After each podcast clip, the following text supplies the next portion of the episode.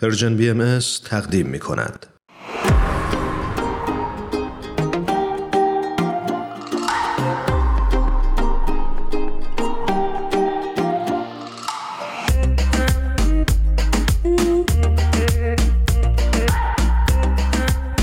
هرانوش فکر می‌کنم ساناز خسروی عزیز روی خط با ما. ساناز جان به درود میگم. خیلی خیلی به برنامه خودت دوباره خوش اومدی. ممنون. من به شما درود میگم. به همه شنوندگانتون.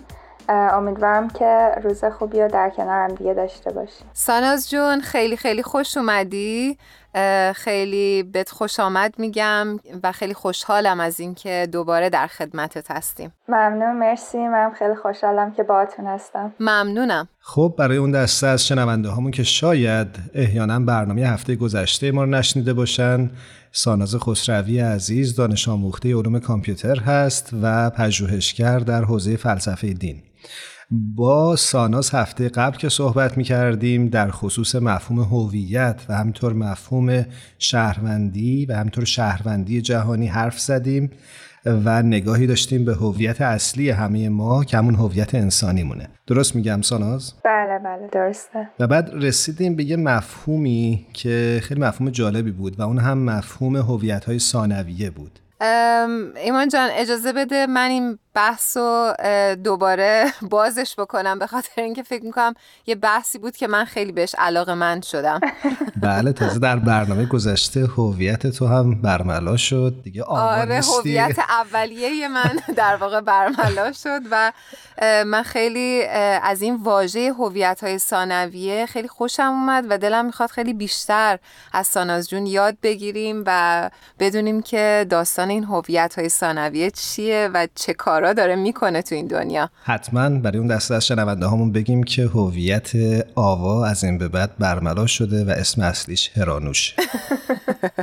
بله بله. در خدمتتون هستم. خب ساناز جون این هویت های ثانویه وجود دارن. یعنی هویت هایی بر اساس نژاد و ملیت و جنسیت و دین اون چیزی که جلسه قبل برای ما توضیح دادی. می‌خوام بدونم که وقتی صحبت از هویت جهانی می‌کنیم در صدد نادیده گرفتن این هویت های ثانویه هستیم؟ خیلی سوال خوبی پرسیده هرانوش جون و خیلی خوشحالم که این سوال پرسید. شاید برای خیلی این سوال پیش اومده باشه از بحث دفعه قبل. جواب قطعا خیر هست. برای مثال اگر بخوام یه مثال بزنم همه ما به کشوری که دنیا آمدیم عشق میورزیم و می‌خوایم برای بهتر شدنش تلاش کنیم و در حقیقت این بخشی از هویت ثانویه ماست که مربوط به اون ملیت و نژاد ماست. زبان مادریم رو دوست داریم ولی خب میریم یه زبونای دیگه هم یاد می‌گیریم درسته؟ ببخشی میونه صحبت یعنی در واقع این زبان مادری ما هویت ثانویه ماست درسته؟ دقیقا دقیقا. اتفاقا به نظر من فکر کنم که اگر این هویت های ثانویه‌مون رو بخوایم نادیده بگیریم در حقیقت داریم یه حرکت تبعیض‌آمیز به وجود میاریم. حالا مثلا برای مثال اگر شما بخواین همه رو توی یه جامعه مجبور بکنید که یه دین واحد رو پیروی بکنن تبعیض دینی به وجود میاد. و در نتیجه اون آدما احساس تعلق خودشون رو به اون جامعه که زندگی می‌کنن از دست میده و چه بسا باعث شورش و دشمنی و کینتوزی هم میشه. ولی چیزی که باید اتفاق بیفته اینه که یعنی و بحث ما بود در ادامه بحث هفته قبل اینه که این هویت های ثانویه باید در خدمت اون هویت اولیه ما که هویت انسانی ما هست باشن. یعنی چی؟ بخوایم مثال بزنیم. باز می‌تونیم با یه مثال خانواده این موضوع روشنتر بکنیم. مثلا وقتی ما یه خانواده داریم که در اون خانواده افراد توانایی یکسانی ندارن. از مرد و زن و فرزند دختر و پسر ممکنه تشکیل شده باشه. ولی همه در این حال دارن تلاش می‌کنن که هم به صورت فردی رشد بکنن و اون هویت فردی خودشون رو پرورش بدن و هم در این حال دارن تلاش می‌کنن که این هویت فردیشون مانعی نشه برای پیشرفت جمعی خانواده. خب البته این یه اتفاقیه که توی خانواده سالم میفته حالا ما فرضمونه که این مثال مثال یه خانواده سالمه. و در حقیقت این مثال مثال خانواده سالم اون چیزیه که ما می‌خوایم توی اجتماع اتفاق بیفته. یعنی اینکه ما با یه آغوش باز و فراگیر اون تنوع و تفاوت رو میپذیریم و این تفاوت باعث بیگانه ستیزی و بیگانه حراسی نمیشه بلکه در حقیقت میشه وحدت در کسرت. در حقیقت اگر ما خودمون رو از این تنوع محروم بکنیم در حقیقت جلوی پیشرفت رو گرفتیم. اگر یه مثال دیگه بخوام بزنم مثلا اتفاقی که توی ایران داره میفته برای جامعه بهایی ایران این هست که توی چند دهه گذشته دولت یا اون حکومتی که بوده می‌خواسته که این افراد پیرو دیانت بهایی اون هویت دینیشون سرکوب بشه و در حقیقت اون هویت ثانویه اون افراد که بر اساس دینشون بوده نادیده گرفته بشه. و خب در نتیجهش یه تبعیض سیستماتیک به وجود اومده و دانشجوهای بهایی نتونستن به وارد دانشگاه بشن. و این محرومیت دانشجوهای بهایی به خاطر اون هویت ثانویهشون باعث شده که یک سری از استعدادها وارد اون چرخه تولید علم و دانش و کار بشن محروم بشه. و در حقیقت ما هویت ثانویه رو بهش ارجحیت دادیم خواستیم همه رو یکسان بکنیم و حالا چون نتونستیم داریم یک کشور از سرمایه انسانی و تحصیلی و تکنیکی محروم می‌کنیم. بله. یا برای مثال یه اتفاقی هم که خب جدیدن حالا این جنبش مربوط به جان سیاهان اهمیت دارد Black Lives Matter که توی آمریکا به وجود اومده. در حقیقت یکی از بحثا همین بود که یه عده می‌گفتن که چرا مثلا ما میگیم که جان سیاه اهمیت داره. خب جان همه اهمیت داره. درست جان همه اهمیت داره ولی وقتی ما میگیم جان سیانم اهمیت داره در حقیقت این منافاتی نداره با اون گزاره دیگه. در حقیقت اگر من بخوام اینو سری جمع بندی بکنم اینه که نه ما دنبال این نیستیم که هویت های ثانویه افراد رو از بین ببریم. هویت های ثانویه رو اگه ما بخوایم از بین ببریم و همه رو یکسان بکنیم این در حقیقت باعث سرکوب و تبعیض میشه. نکته خیلی خوبی رو گفتی ساناز جان. من داشتم فکر می‌کردم که البته فقط جامعه بهایی در ایران نیست که دچار این تبعیض شده. به خاطر پروژه هایی که در طول تاریخ معاصر ایران اتفاق افتاد و فکر می‌کنم که خیلی آسیب زننده بود یک جاهایی. خیلی از اقوام مختلفی که در ایران زندگی می‌کنند دچار این تبعیض سیستماتیک شدند و خیلیشون حتی اجازه نداشتند که زبان مادریشون رو در مدارسشون تدریس بکنن تا همین چندی پیش و یا حتی اجازه نداشتند که با اون هویت واقعی و هویت به قول معروف ثانویه خودشون در جامعه ظاهر بشن. و این پروژه همسانسازی که در ایران در تاریخ معاصرش اتفاق افتاد نمونه خیلی غم انگیزی هست که تو به نوعی بهش اشاره کردی. یه نکته رو می‌خواستم بگم و اون اینکه وقتی راجع به این هویت جهانی و شهروندی جهانی و در خدمت بودن هویت های ثانویه صحبت می‌کنیم چطور می‌تونیم به جلوه های عملیش فکر بکنیم که مطابق باشه با اون اصل یگانگی و عدالت؟ درسته. اینم خیلی سوال خوبیه. فیلم کنم دفعه پیشم خیلی کوتاه راجبش صحبت کردیم. اینکه هویت های ثانویه باید در جهت اون هویت اولیه‌مون باشن که باعث صلح و عدالت بشن. من فکر کنم که اگر که بخوایم چند تا نکته رو بگیم فکر کنم که یکی از جلوه عملیش یکی از کارهایی که می‌تونیم بکنیم اینه که حالا اگر بخوایم باز با مثال بگیم و برگردیم به اون مثال خانواده و اگر هم اون بحث رقابتی که با هم دیگه داشتیم و یادمون بیاد می‌بینیم که توی یه خانواده که روابطش سالمه افراد به دنبال رسیدن به اون یگانگی و همدلی و یکی شدن هستن و تصمیم گیرای فردی با اصل یگانگی جهت داده میشه. یعنی چی؟ یعنی اینکه همیشه من نفع خانوادم رو در نظر دارم حتی در تصمیم گیرای شخصی پس منافع خودم رو در تضاد با منافع دیگران نمی بینم و جوری تصمیم نمی‌گیرم که در حقیقت اینو بخواد نشون بده مثلا اگر که بخوایم توی جامعه در نظر بگیریم مثلا اینطوری رفتار نمی کنم که من بگم که نفع من در اینه که ثروت اندوزی بکنم به هر قیمتی هم شده این کار رو انجام میدم. حتی اگر به قیمت این باشه که بخوام در حق بقیه اجحاف بکنم یا ظلمی بهشون وارد بشه یا باعث فقیرتر شدن و محرومتر شدن عده زیادی بشه. در حقیقت چیزی که ما داریم اینجا نادیده می‌گیریم اینه که پیشرفت من در گروه پیشرفت دیگریه و فقیر شدن عده زیادی توی جامعه می‌تونه باعث افزایش ناامنی و رشد بسیار از جرایم و آسیب‌های اجتماعی بشه مثل فقر مثل اعتیاد. و یا حتی می‌تونه سیستمای رفاه عمومی و متحمل بار زیادی بکنه که نهایتا نتونن از عهدهش بر بیاد. پس فکر کنم که اولین قدم اینه که من پیشرفت خودم رو در گروه پیشرفت و رفاه آسایش بقیه ببینم.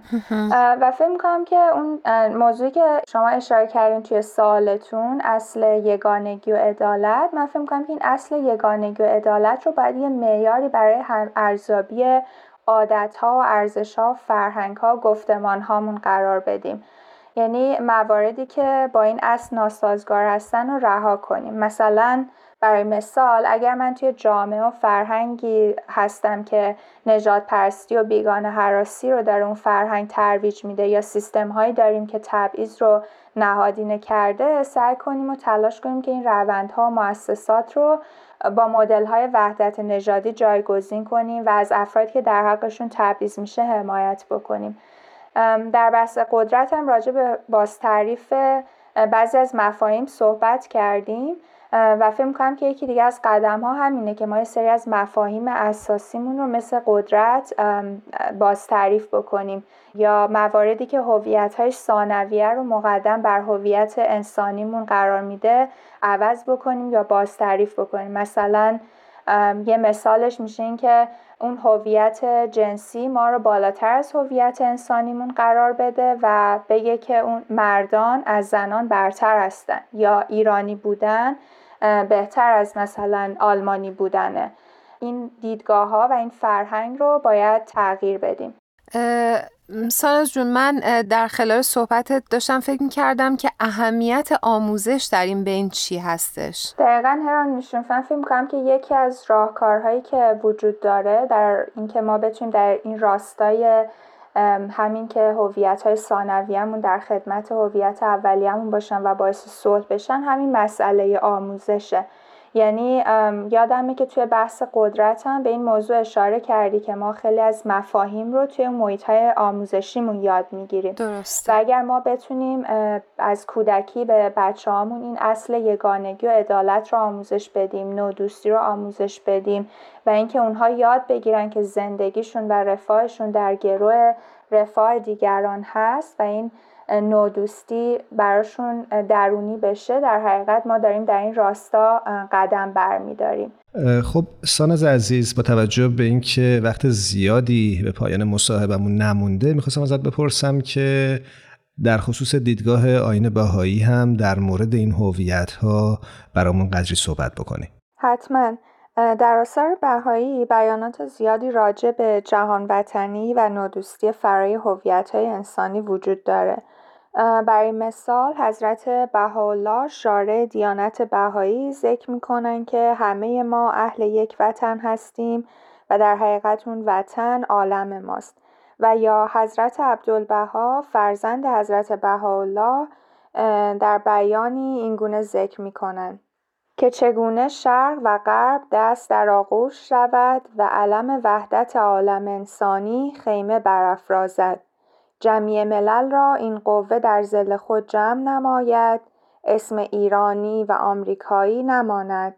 به اسم انگلیزی و جرمنی افتخار نکنند. فرانسوی و عربی نامیده نشود. جمعی ملت واحده گردند. چنان که از هر یک سوال نمایی که تو از چه ملتی گوید انسانم و در زل عنایت بهاءالله خادم عالم انسانیم. لشکر صلح اکبرم جمعی یک ملت و یک عائله و اهل یک وطن گردند و این نزاع و جدال نماند.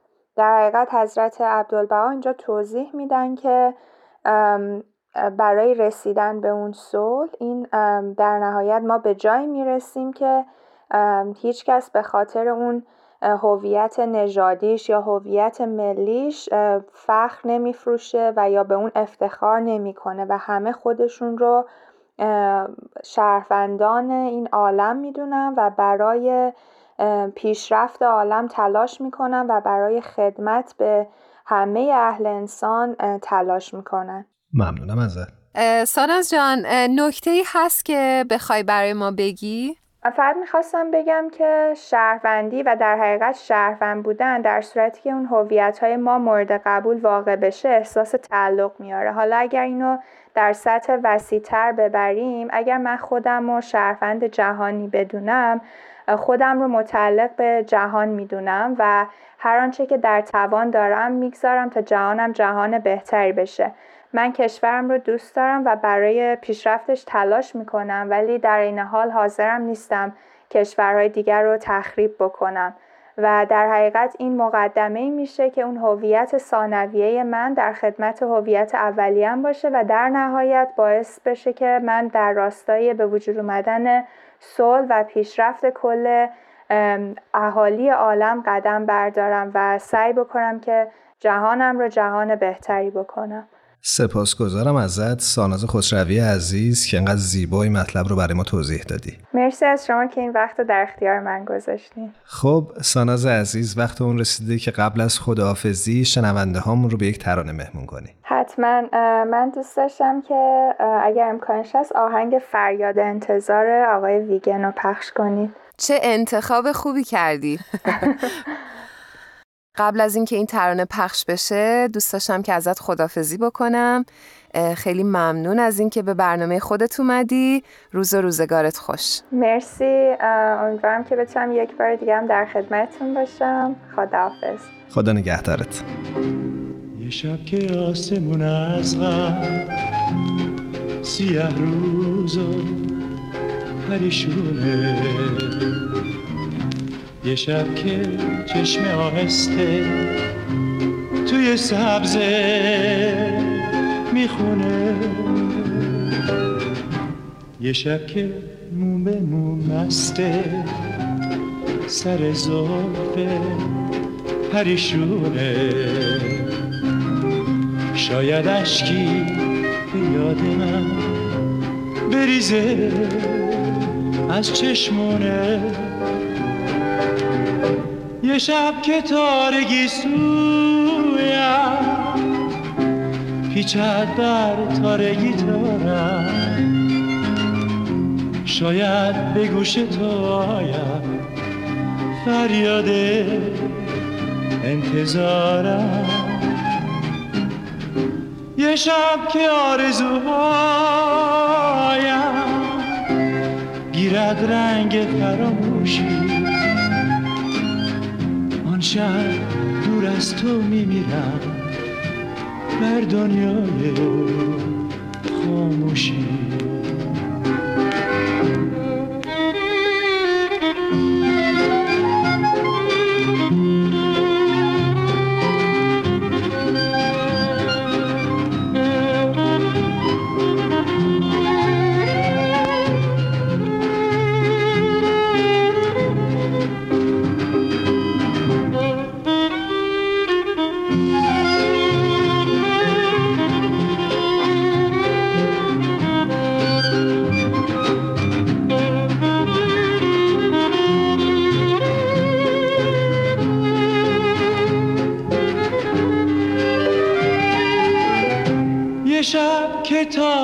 تارگی سویم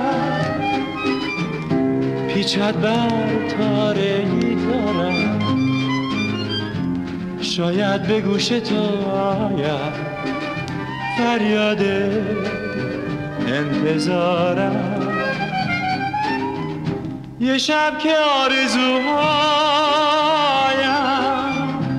گیرد رنگ فراموشی. شب دور از تو میمیرم در دنیای خاموشی. آن شب دور از تو میمیرم در دنیا خاموشی.